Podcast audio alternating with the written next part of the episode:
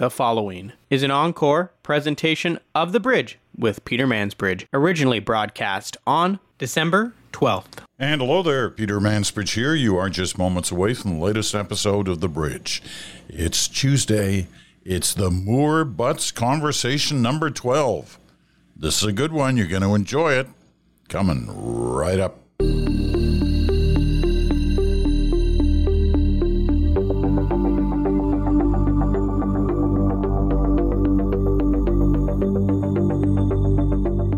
There, Peter Mansbridge here. It's a Tuesday, and it's one of those special Tuesdays because it's time for a Moore Butts conversation. It's number 12 in our series that started, well, you know, more than a year ago. Moore Butts, who are they? James Moore is the former conservative cabinet minister uh, under Stephen Harper, had a number of portfolios. The last one he had uh, before he stepped away from politics was Minister of Industry in the uh, Harper government in uh, 2015. Gerald, he's now currently a senior business advisor for Dentons, and he lives on the West Coast, in Vancouver. Um, Gerald Butts, former principal secretary to the Prime Minister of Canada, Justin Trudeau. Uh, Jerry Butts is now the vice chair of the Eurasia Group.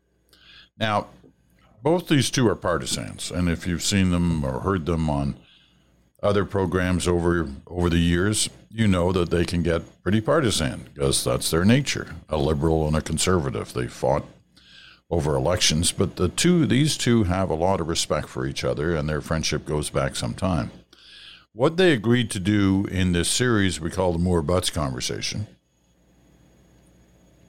is try and check the partisan uh, nature of their lives at the door, the studio door, when uh, when they hook up to uh, do our Zoom calls and have a chat. And for the most part, they do. Every once in a while, it kind of leaks through, but not very often. And uh, and as a result, we all gain knowledge and information about what happens on the other side of that often closed door in the world of politics. Uh, today's conversation, number twelve, is uh, is an interesting one. It's about it's about polling. We see the polls, we see them all the time.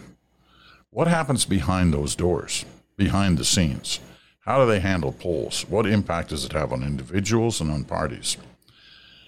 So that's one half of today's conversation.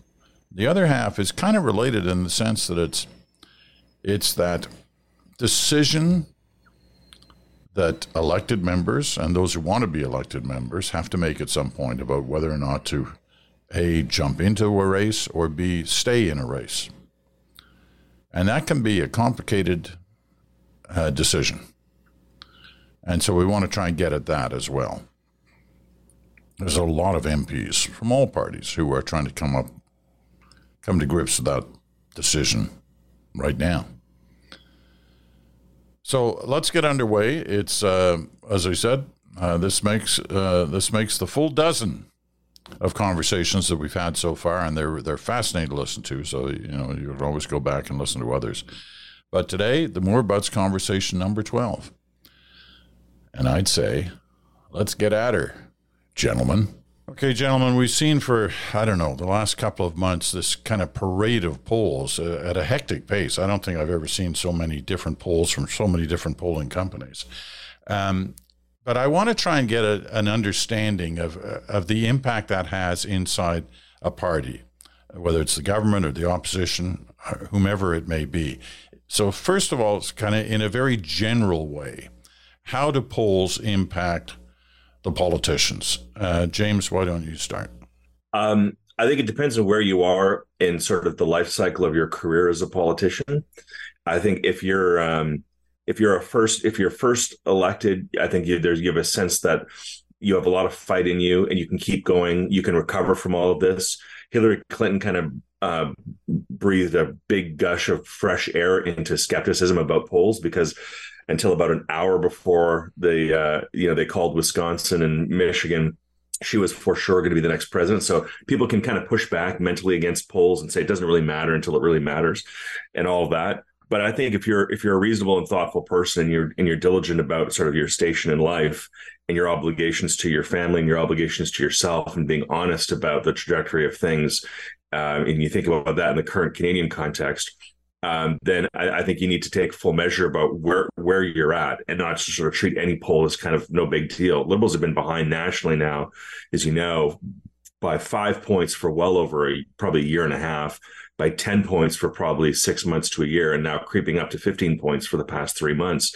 When you get that kind of a sense of kind of the inevitable end of almost a, a nine year uh, run, I think when you see those polls, it has a demoralizing effect on you, your family, your team, your staff, and people start breaking away. Right? The the um, the I was once told in, in political parties when you when they're, they're, coming and they're they're building from the ground up. When the Liberal Party started at, at um, 34 seats with Justin Trudeau as leader, or the new Conservative Party with Stephen Harper back in 2003. You start off with kind of a floor uh, and you're going to build up from there. The first people who come on board are the idealists who want the party to be in a certain way and they're going to be in the fight. They're movement conservatives or movement liberals, or they just want the party to have certain values. And then as you grow and you get closer to power, the opportunists start jumping on board. You don't like the opportunists because they're the last people to come on and they're the first people to leave, but you kind of need them part of it because they're a sign that things are going in the right direction. Well, they start breaking away and then the the idealists start leaving because you've put a little too much water in your wine over time and they start leaving. And then you're kind of left with a sense of who is still around the table here to kind of keep pulling this wagon forward. And then that's when you start thinking about whether or not you want to be there for the ultimate demise. Um, with stephen harper in 2015 they didn't get to that because we still held a good chunk of the caucus and a good chunk of the number of seats. But i have to think that a lot of people in Justin Trudeau's team are starting to look around now and wonder, you know, where are we down to the idealists now, and are they going to start breaking away? Jerry, in a in a general way, uh, let's not get too specific on what's happening right now. We're going to, but in a, in a general way, the impact. Well, it's it's the hardest times, Peter, are when there's a big delta between what you think you know about the general political situation and what is being reported in the newspaper every day. Uh, the times when I've been most frustrated by public polls is when I'm in possession of better data that shows a very different uh, trajectory for the party or for any given policy initiative. I don't think that's the case right now. I don't have, uh, I'm not privy to what any of the parties are saying internally or what data they're collecting internally anymore.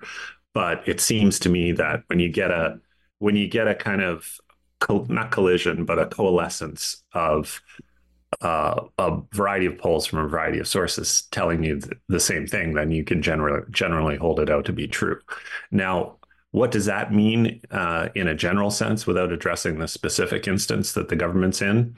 It's very frustrating, and uh, politicians will try and put a brave face on it. The only poll that matters is on election day. Uh, polls or for what the Diefenbaker, the rather spicy quote from Diefenbaker. You hear those thrown around a lot, but it's mostly nonsense. Uh, that's what they are saying to people in your profession in order to get through the day. The truth is, everybody in politics pays attention to polls, uh, and the people who are protest the most are usually the ones who pay the closest attention to them. Uh, what I used to say whenever we had a bad poll or whenever we had a really good poll when I was in politics was to remind people in caucus in particular, but staff as well, that we had come through a period where there was a huge delta between our highest polling and our lowest polling. And whenever we would, uh, when I was on the cesspool that is now Twitter, uh, X, whatever Elon Musk calls it these days, I used to tweet whenever we'd get a particularly good poll to remind people that we'd been as low as 18 in the polls, and we had been, right? So the, the, they're very difficult situations to manage. They're demoralizing, as James says. And I think in some ways, really good polling is just as bad for you, and in some ways worse than really bad polling because people. Uh, they naturally ease up uh, they think they've got it made, and it's harder and harder to get people to work when you're at 45 in the polls uh, than it is when you're at 35 in the polls. Let me back you up uh, for a minute and, and, get both your thoughts on this. But Jerry, you started because you entered it. Um, how do you How can you have an internal poll that's showing a very different kind of situation than the public polls? Um, you know, I, I, assume it's based on some of the questions that are asked, or I, I don't know. You you tell me. How how does that happen? Well, first of all, most parties will do a lot more polling than uh, public than the polling that's released publicly. But polling is only one data point that you use to assess the overall political health of the party. For instance, we had uh, a pretty sophisticated set of instruments invented by uh, a guy named Sean Wiltshire and uh, Tom Pitfield that it took into account everything from you know millions of door knocks, phone calls, uh, assessed sentiment locally, uh, and that laddered up all into an overall national number. So, for instance, you see a kind of pale imitation of these in the seat projection models that have become more popular since Nate Silver popularized them in the United States. But the parties, or at least the Liberal Party uh, in the time I was there, had a very sophisticated, very expansive, and very diligently maintained assessment of what was going on in the country from in every single riding of the country and especially in the ridings that we held or targeted. James, do you want to enter that? All that's true, and and it's more sophisticated than just you know who would you vote for. Uh, you know, uh, you know they. I, I, know that it was true that uh, Stephen Harper and our government at the time was they're they're more interested in focus groups than they are just raw data and raw numbers. Because you you want to know the inflection, the intensity, the, the chosen adjectives, the descriptors. The, the, the, when you when you present um, visuals and language about a policy is as important as the policy itself, and the narrative around things is. So there's more nuance in trying to find that out. It's you know we, as is often said about U.S. politics, it's it's not that Ohio is trending red as opposed to Democrat blue. It's the suburbs around Cincinnati. So so parties don't spend money in Ohio; they spend money in the suburbs around North North Cincinnati and around Toledo to try to to get particular kinds of cohorts of voters out to vote. It's not Ohio; it's those specific. So I, I remember in the, when they started doing a lot of focus groups in Coquitlam, right next door to where I live. I thought, oh, this is not, this is, wait a minute. You're, you're doing, what, why are you doing focus groups near my riding? What's going on here, out here? So I thought we were good. So, but no, we did because, because Coquitlam at that time out here, suburban British Columbia was right on the beachhead between orange, red, and blue. It's kind of where all three parties collide in the suburbs of, of middle class, uh, lower mainland of Vancouver. So that's where focus groups matter with, with, a, with particular uh, kinds of Canadians uh, who are, who are sort of up in the air about how they're voting and trying to get a sense of, of the kind of of internal language that we know is happening in all of our heads to try to get them to externalize it so then you can craft a message to, that would align with their internal dialogue not their external dialogue yeah, I think that's a great point, Peter. If I could just add one thing to that, I'm a huge believer in focus groups, and there are a lot of people in politics who are not, but I am. They cannot be um, generalized to quantitative data. Focus groups are not polling, but there's no substitute for them uh, because you get a sense from I'll give you I'll give you a story that illustrates my point. At the time when the Harper government was running probably to that point the most expensive ad campaign in Canadian history, the uh, Just Not Ready uh, ad campaign that they were running against Trudeau in the run up to the 2015 election. We were watching our public we were watching our numbers our horse race numbers go south incrementally. I think we lost something like when they were at, when that was at its peak rotation we were losing a point or two a week. And we started that year 2015 in first place competitive but in first place. And by the end of june we were in solid third. And it was largely because of that um, campaign. But i remember we did a lot of focus groups during that time.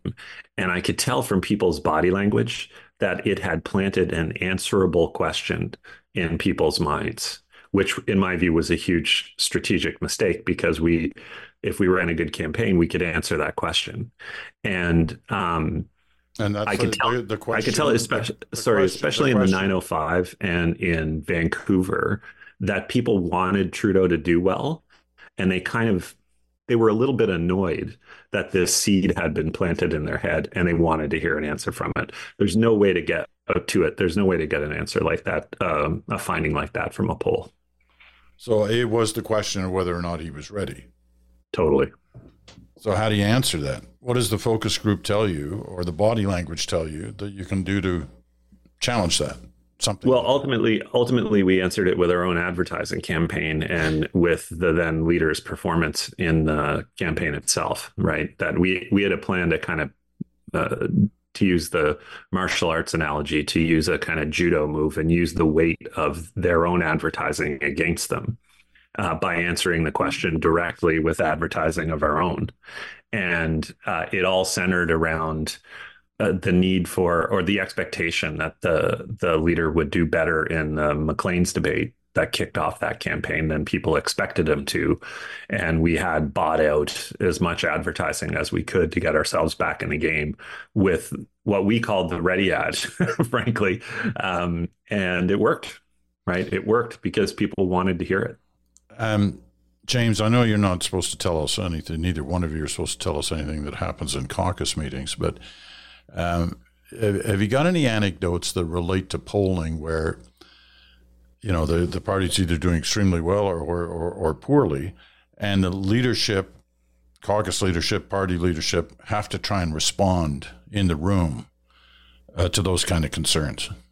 Yeah, I mean, I, so I was first elected in the year 2000. I was 24, and I was elected. and I was like, wait a minute, we went from 60 to 66 seats. Everything is good. We're we're showing progress. And of course, at that time in 2000, when Stockwell Day was our leader, you know, everybody else who had been there since 1993, and and when Mulroney left, at, you know, 92 and so on, that they, they had this. You know, they were like, no, we've been in the wilderness now, and we're frustrated. And Stockwell they didn't do well, and this is, and so I came in there completely sort of ignorant and blind to the emotions of my colleagues in the room and I remember it got so bad. You'll remember back, you know, then the, the, Canadian Alliance, like we just we never got off the ground, and it didn't go very well in the beginning. Then we had a civil war over Stockwell Day's leadership, and I remember this is absolutely true. I've looked for it, like f- f- trying to find somewhere a screen grab, but there was a banner headline, an extremely torturous large font on the front of the Globe and Mail that said "Alliance sinks to six percent nationally." Like big bold headline, and I was like all right, we're the official opposition, and we're like we were literally at six percent in the polls nationally. And Don Boudria, I remember he was sitting in the House of Commons holding up six fingers the whole question period, just sitting there holding up six fingers like this because it was the story of the week. It was uh, all anybody was just laughing at us and how bad we were doing. And and I remember heckling over to Don. I said, Don, there's a four percent margin of error, and then he held held up two fingers, and and, and it was just again, we're just because like, what are you going to do, right? You're just like, what can you do? It's just so far gone at that point. We're in a civil war. We're at 6% in the polls nationally. And some people decided to take that energy of frustration, embarrassment, humiliation, disappointment, and focus it all on destroying Stockwell Day. And then some of us who are younger, who are looking for a more you know, I want to be here for a while and do something. I'm not burnt out. We took that energy and we, we threw it behind Stephen Harper to to try. And so people like myself, James Rajotte, and others who were younger members of Parliament, we were just all in for Stephen Harper to come in and save the party, and then unity, and away we went. But it was it was torturous. And then I there was a meeting. It wasn't a caucus meeting, uh, but there was a meeting. And Stockwell there, I remember, stood at the front, and he was he was being pressured by Deborah Grey and Chuck Strahl and some of the stalwarts in the party, who eventually left the caucus over frustration on his leadership. And they said, "Stock, we need you to show us a plan. We need you to tell us like like that you have a vision, that you have a purpose." And he stood up and he said, "You guys are my advisors, caucus. You guys are my advisors." And you could hear just the thud in the room. It's like, "Oh my god!" Like this is this is not good. This is not good. this is not going. This is this is not good. And I'm I'm your fail safe. Like I don't even believe in you, and I'm your fail safe. This, this, is not good.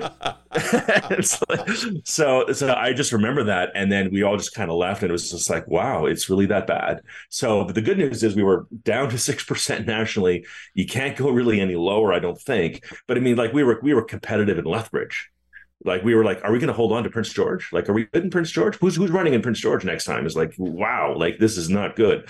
Uh, but you know, but things eventually turned around because we got so desperate that some people either gave up or people really got into the core of why they were there, and we rallied around Stephen Harper, and the rest was history. Can you do anything to compare with that, Jerry? Oh, it's hard to compete with that. I mean, I, I think the lowest point uh, in the time I was there in federal politics was. Um, it was probably after uh, Rachel Notley won the Alberta election. And I remember there were a lot of people around. I mean, there weren't a lot of people around. There were only 34 of us at the 34 members of caucus, and we met in this depressing room in the basement of Senate block. That was our caucus meeting. And uh, I, I just remember most people being in a total state of denial that it was going to, it wasn't going to matter federally. And I was like, this is going to cost us five to 10 points in the polls within a month because the, our theory at the time was that the, um, the country had sort of made up its mind that it wanted a new government and it was going to be a contest between us and the NDP as to who was going to be that government. And the shocking story of the NDP forming a government in Alberta, of all places, was the opening that they needed to close the deal nationally. Just lucky for us, they never did. Can polling affect what supposedly is the uh, lifeblood of politics, which is money? Uh, the, Absolutely. Absolutely. In fact, there's probably nothing that affects uh, fundraising more than polling. Uh, and polling affects everything, Peter. Again, people say it doesn't, but it does. It affects your ability to attract candidates first and foremost. And I could see uh, when we were high in the polls in the run up to 2015, we attracted all kinds of uh, impressive people to run for office who had either been a member of provincial parliament or a mayor or uh, had their own standing in their own community. First Nations leaders uh, had their own standing in their own communities uh, and didn't really need to to didn't really need to run for office, but they saw an opportunity. They thought they might get a chance to have a cabinet position and they all stepped forward. But it dried up that spring. There were, I won't name them because I don't want to embarrass them, but there were a couple of three really prominent Canadians who were seriously considering running, all of whom backed out in the spring of 2015. And uh, it was all because of the polling. And they would say it wasn't, but it was definitely because of the polling. And fundraising dries up, it ebbs and flows with how you're doing in the polls. Well, we were in 2014, 15. Stephen Harper won a majority. Things were going well. Things were good. It looked like you know we were on going to be on a run for a while. Stephen Harper committed he was going to run again. We still had the, you know, the full weight of the team behind him. Justin Trudeau was coming up, but he's definitely not ready. And the NDP were the official opposition. So at worst, they were going to probably split the votes. So we're, conservatives were for sure going to win. Was the, was the mindset. And there were like Jerry had, had a couple high profile mayors. Uh, his regional minister in British Columbia.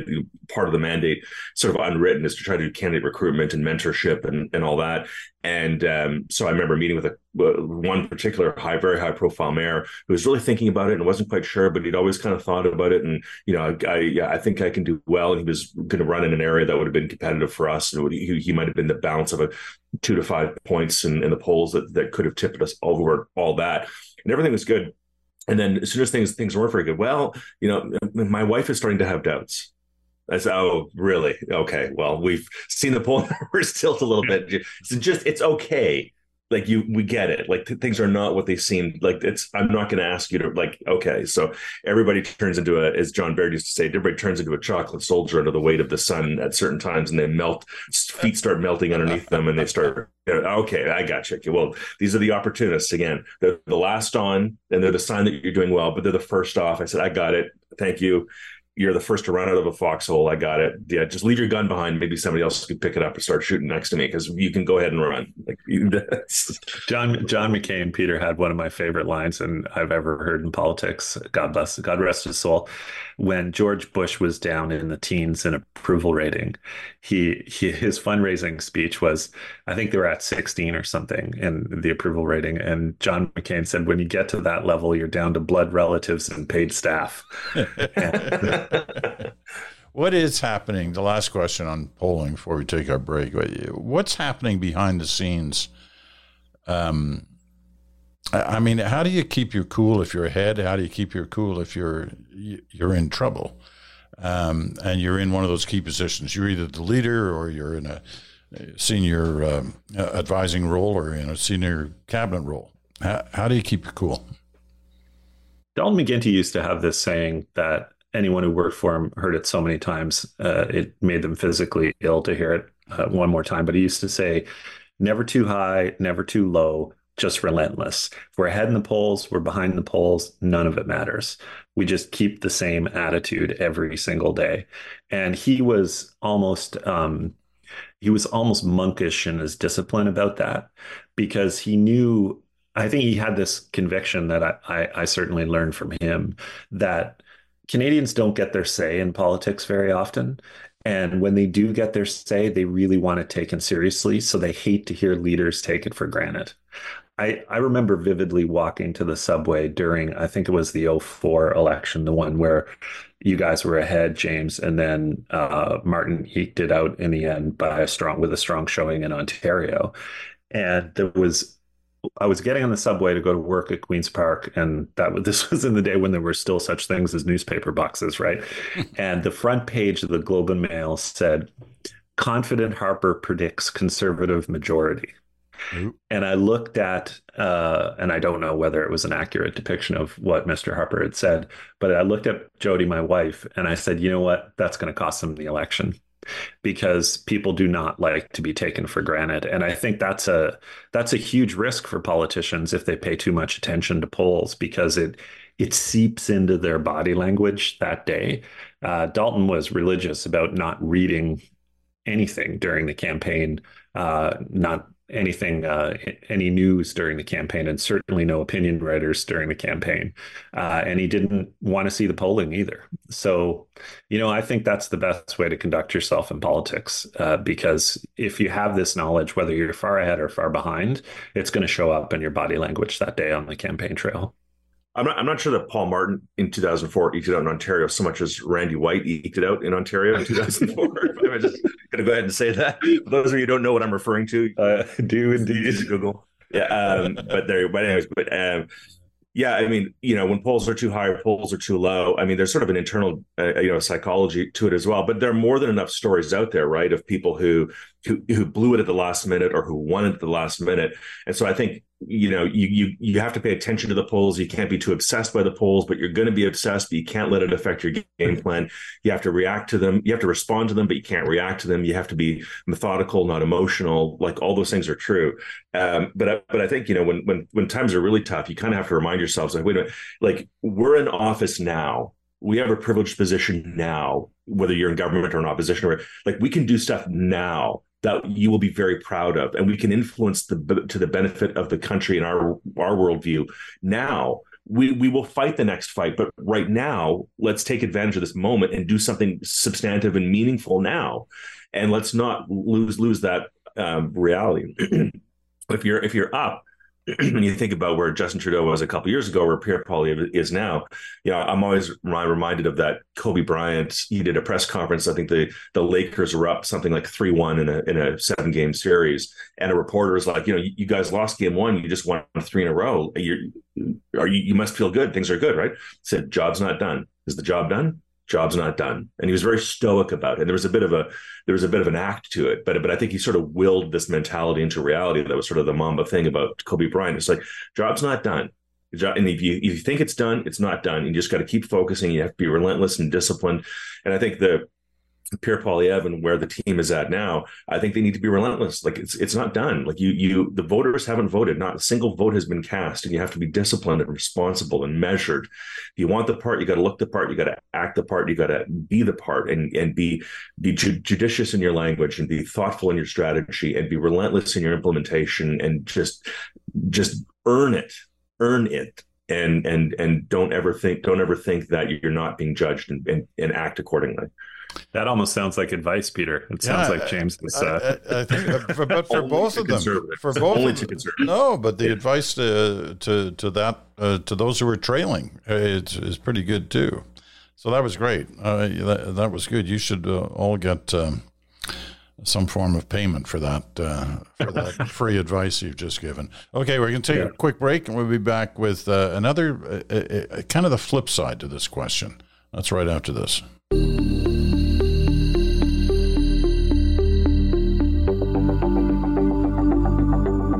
Welcome back. You're listening to The Bridge, the Tuesday episode this week. Uh, Moore Butts conversation, the latest of our uh, conversations between these two icons of Canadian politics Jerry Butts, the former principal secretary to uh, Prime Minister Trudeau, James Moore, the former cabinet minister in uh, a number of uh, Stephen Harper governments. Okay, um, we talked about polling. Now I want to talk about the individual politician, the person who's deciding whether or not, A, whether or not to run for politics, or B, perhaps even more importantly, whether or not to um, go for another term in politics. In terms of the decisions you make, obviously the landscape has some impact on that, but there's more to it, uh, more to it than that. Um, Jerry, why don't you start us on that? Oh, sure. As someone who I feel like James should kick us off, but I'll I'll jump in, Peter, as someone who's never even seriously considered running for office and never would because I've been around but you've enough. Advi- but you'd have advised many about whether yeah. Yeah and I've, I've certainly uh, recruited a lot of people or took part in the recruitment of a lot of people. I think ultimately it's a super personal decision right? Politics is a team sport and you succeed as a team and you lose as a team. But at the end of the day it's really about whether you can if you're getting into office, whether you can um, handle all of the unexpected surprises and put yourself in a headspace that you're you're uh, kind of stoic about them. Uh, and if you've been in politics a while, you know what it takes to be in politics a while. And I think a lot of people are still close friends of mine who ran in 2015. They've been there now for the better part of a decade. And that's long time in politics. The old cliche that a week is a long time in politics is true. A decade in politics is long, longer. And uh, they've, you know, they're different people than they were when they started. And they've had a decade away from their families. They've had, um, you know, both the the stunning successes and the uh, really difficult times of politics. And there's no profession in the world that takes more out of you more quickly. It's a uh, an internet meme to look at U.S. presidents the day they're sworn in and the day they leave office, and they all look like they've aged 20 years. That's true to um, uh, in microcosm for anybody in elected office. It's very, it's a very difficult life, and you have to have the cliche is you have to have the fire in your belly.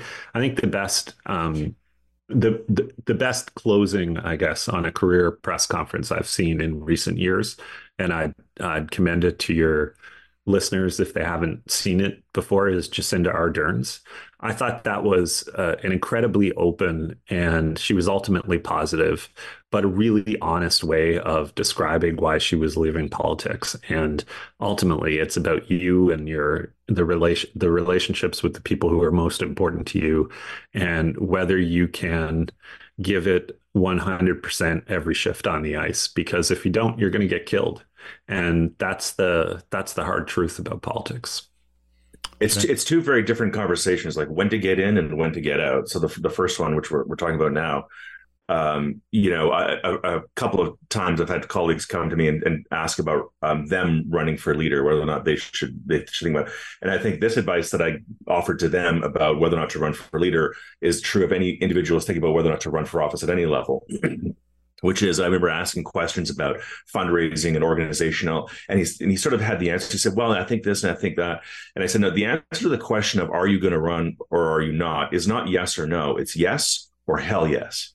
And if you're not hell yes, then you shouldn't do it because you don't have the the energy and the sense of I, I will prevail and I will weather the storm and I will go through it and I've thought through this and, I, and I'm really good about it when I when I when I was 24, well 23 when I started my campaign, I was young. The best advice I got right out of the gate, which was enormously helpful to me, was my grad supervisor, uh, John Young, who gave me an article from the Canadian Journal of Political Science that showed in the 1993 1997 elections, 97 point something percent of Canadians voted the way that they did in an election because of the party, lead brand, the leader, and national issues. And and 2% it was like 2.4% of canadians voted the way that they did because of who the local candidate was the other 98% 97.5% voted for party leader and issue. 2% voted based on who the local candidate was. And so he gave me this article and he said i'm giving you this because i just want to make sure you know that if you lose it's not because of you. It's not because people rejected you personally. It wasn't about you. So don't take it that and also by the way if you win it's not about you. Mm-hmm. They didn't love you. The moment was right. The party was right. The leader was right. The issue set was right. And, and you happen to be part of it.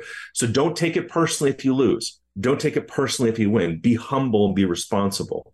And and here's the data, by the way, to show that that's my view. And it, and I just thought, and that stayed with me forever.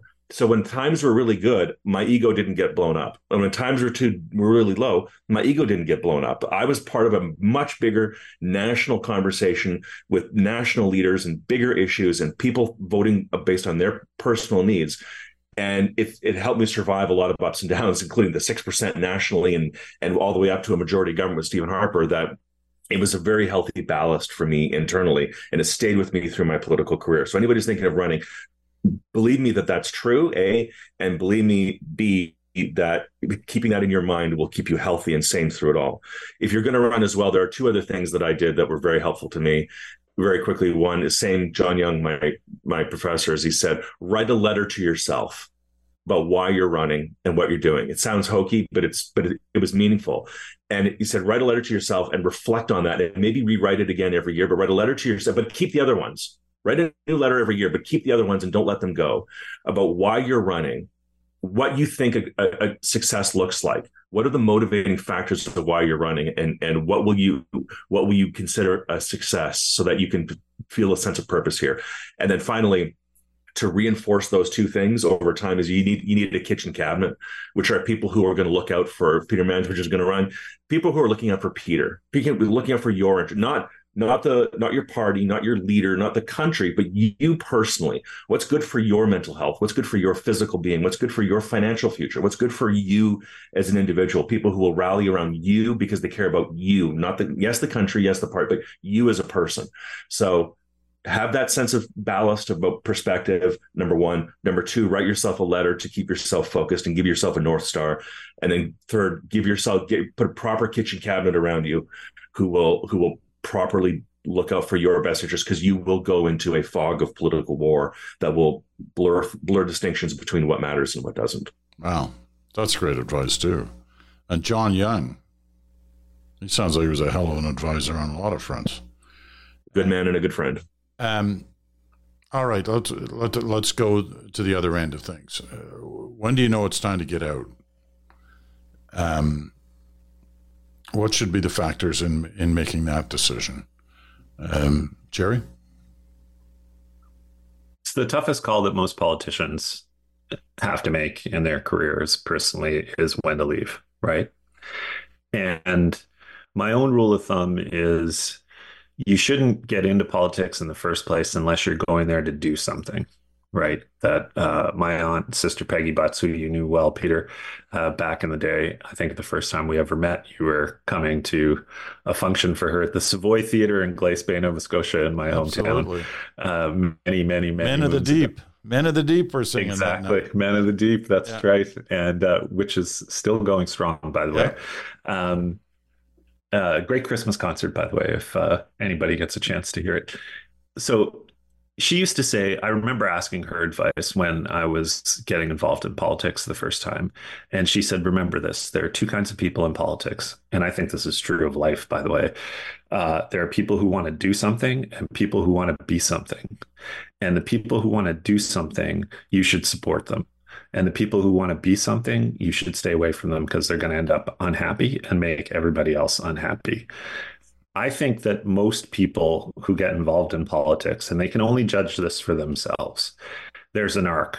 Even the ones who go into it to get something done, at some point in their career, they end up staying there just to be there and they start to entertain all these fanciful notions that they're the only people who could do the job and they need to um, uh, they kind of trick themselves into thinking there's a public interest reason for them to continue and usually they end up staying too long and they get hurt very badly and it takes a long time for them to recover from it and those are the people i think who end i've seen it happen to you know probably 15 to 20 people in politics, people who went against their own better angels, their own gut instinct to leave and stayed and stayed too long. And staying too long in politics is a recipe for a really unhappy aftermath. All that's true. Um, and, and also there's a financial component to it that doesn't get spoken about by people in in politics because you know, you know all that. But the longer you're, I remember David Emerson said this to me, another mentor and a good friend. By the mentors are key in politics, by the way. Okay. You know, if you if you think you're going to go into politics stoic and you know everything, you're you're going to crash and burn. So I had John Young in the front end when I first got in, and then when I got in, I sought mentors and people who had been through it. Monte Solberg was one, David Emerson was another where and I remember David Emerson saying to me because he'd been a deputy minister in British Columbia and federal government as well. And then he was a politician, elected with Paul Martin 04, reelected in 06, and across the floor. But he but he said to me, he said, James, always remember this: the longer you're in, the harder it is to get out because this is how you will be seen. You'll be seen as just a politician who will just run and run and run. So get in, have a good run, make a contribution, but this is always temporary. And he told, he reminded me, I, I knew it, but he told me the story, reminded me of the story of the of a guy who was the mayor of Bowen Island in British Columbia, and he insisted always in starting all of his speeches and saying, uh, "Hi, uh, I'm the temporary mayor for Bowen Island," and then he would go on to his presentation or his announcement or whatever. But he he put out front that I'm I'm here temporarily, but I'm here to, today temporarily as the mayor now now to do this thing, and this is why we're doing it. So he he was sort of very upfront about his populism, but that's okay. He he, he was properly centered. Uh, I'm also reminded of um, Gerald Ford when he said um, when he about politics. He said politics from the outside looks kind of it's like a hammock. It looks really interesting and kind of fun from the outside, and it's it's kind of fun while you're there, but it's very hard to exit gracefully. and and it's he's not incorrect about that. Um, you know, and I think if you uh, when people are thinking about this or whether or not to run again, you know, it, the hard the longer you're in, the harder it is to get out because your your, your mentality and all that is is is blurred by it all. But for me, there was I remember reading a piece by um, David Brooks, right, in the New York Times, where he's he was it was a philosophic piece, but it had a human impact for me, where he talked about the, the and I'm not a religious person, but he talked about the concept of sin. What is sin? And he said, sin, when you sin, and this is from St. Thomas Aquinas, he said, you sin when you get your moral priorities out of order. For example, um, somebody tells you a secret at a dinner party, kind of a personal secret, and then you take that secret and you tell somebody else, you kind of gossip about it. You're putting, you're creating sin because you're putting your desire for popularity about that piece of information above the priority of true friendship. So you put popularity ahead of friendships. Now you've sinned. That's a sin when you're in public life and you put the aspiration for higher office. I'm in the fourth row. I want to be in the front row. I'm in the front row. I want to be in government. I'm in government, but I want to be in cabinet. I'm in cabinet, but I want to be one of the good roles. And when you start putting that ahead of public service, ahead of your family, ahead of your personal health and your well-being, your mental health, and the people around you, you've you've sinned. You've lost focus, and I think people need to be mindful of that. I think at that point you made about mentors is so important. And uh, I've been blessed with some truly excellent ones in my life, probably in my political life. Uh, I mentioned Dalton McGuinty, uh, but Jim Coutts, who tragically died uh, just before the the year he died on New Year's Eve, actually 2014. So he never got to see the the Trudeau election, and that was a real shame for you guys both know who Jim is, but for your listeners, he was the principal secretary to both Lester Pearson and to Pierre Trudeau, uh, which I think is a feat that nobody else has uh, achieved. But he also knew when to get out of politics, and he he said to me that you should always a couple of a couple of pieces of advice of advice about exits. Go when more people want you to stay than want you to leave. That's number one. Uh, and when you go, try to make your exit useful for the people you leave behind. But most of all, um, if you're going to get into politics, you're making a five year commitment, but it shouldn't be longer than seven or eight. Because if you stay any shorter than five years, and I'm including opposition years in this, then you can't get anything meaningful done. But if you stay too long, you're kind of out of touch with what's going on in the real world because all of those cliches about there being a thick, impermeable bubble around political life, they're all true. They're all cliches for a reason. They're cliches because they're true. So, you know, it's a different calibration for just about everybody in politics. But uh, James, you're a football fan. You know what I mean when I say every quarterback has a clock in his head. Uh, you drop back to take, you drop back to throw a pass. You don't need to count out loud before a linebacker smokes you. You know when you need to get rid of the ball. you know, yeah, and, and I, have often had the analogy as well when I was in is like that that being in politics, especially in a cabinet role, and if you're if you're a person of any profile, it's it's like riding a bull. If you have a great view, and you have an opportunity to steer this thing, but at any time you can get thrown off and trampled, and it can go very badly. And as, as soon as it's over, it's over right? And and yeah. th- it's over. But while you're up there it is very dangerous and it's one strike and you're out and and, and all those things are, are are, very very true. Um, and also as the as the saying goes you know when, when, people stay around for too long you start thinking well you know we we have to stay like who, who they're going to trust somebody like who else can ride this bull? Who else can ride this bull? And, and as this, and as the saying goes you know graves of the world are filled with indispensable men. Sure. Um Listen, I this has been a fascinating conversation. All all of these conversations have been great. This one uh, is, is right up there near the top, uh, if it's not at the top. Um, but it does lead us to perhaps one of our next conversations, which would be about whether or not, uh, and I don't want you to answer this now, whether or not term limits is a good thing, because you you both were you know talking about exit uh, moments and how long people can stay. But they, there have been some great examples of people who stayed a long, long time. Right, the first first guy I covered uh, when I was a local reporter in Winnipeg was Stanley Knowles. I used to stand right. outside the CP rail yards in the, in downtown Winnipeg when he'd campaign, seventy two campaign, I think. Uh, and you know, I followed him through his career as you uh, all did, and had enormous respect. And he was—I don't know how many times he was reelected. Many, many times. I mean, Pierre Poilievre, like well, he's a seven-time MP. Now, most of those were minority governments, so they've been short in years, but that's all experience. Um, and you know, there there are many others, you know, like him from uh, from different parties. Um, so it's a good question about you know length of time and whether or not uh, you know too long is uh, you know what what the definition of too long is. Um, so I think that's a good con- a good conversation to have, and whether we go as far as uh, looking at the uh, the issue of, uh, of term limits on for MPs or or or what have you, I I don't know. I I, I would tend to you know, I, I, don't like copying the Americans on anything. So why why would, why would we start there? Anyway, we'll um, we'll pick this up on our next opportunity, but it'll be in the new year. That's it for the Moore Butts conversations for 2023. They've been fantastic. You can get the box set for Christmas. You can get them. You can order it online. well, it's a real it's a real pleasure, Peter, and just to wish your listeners a Merry Christmas and Happy Holidays, however you choose to celebrate it. Hope everybody gets some time with their family, and uh, it's an ongoing thrill to be associated with your work, Peter. So thanks for having me. That's very kind of you, and James too. It's great to have you. Yeah. Well, 2024 is a big year. British Columbia election, possible federal election, American election, lots of politics ahead. British election. British, a lot, yeah, lots of reflection on who we are, what our values are, and it's a good time to keep the conversation going. So, and we will. Thank you both, gentlemen. We'll talk to you again soon. Of course, didn't mention how you know 2024 that'll be the year the Leafs win the cup too. So all these different things are happening. It's pretty exciting. Um, hope you enjoyed that. Moore Butts conversation number 12 and uh, we'll look forward to many more in the uh, in the new year in 2024. But that uh, will be it for them for this year, 2023. That's it for today. I'm Peter Mansbridge. Thanks so much for listening. We'll talk to you again in 24 hours.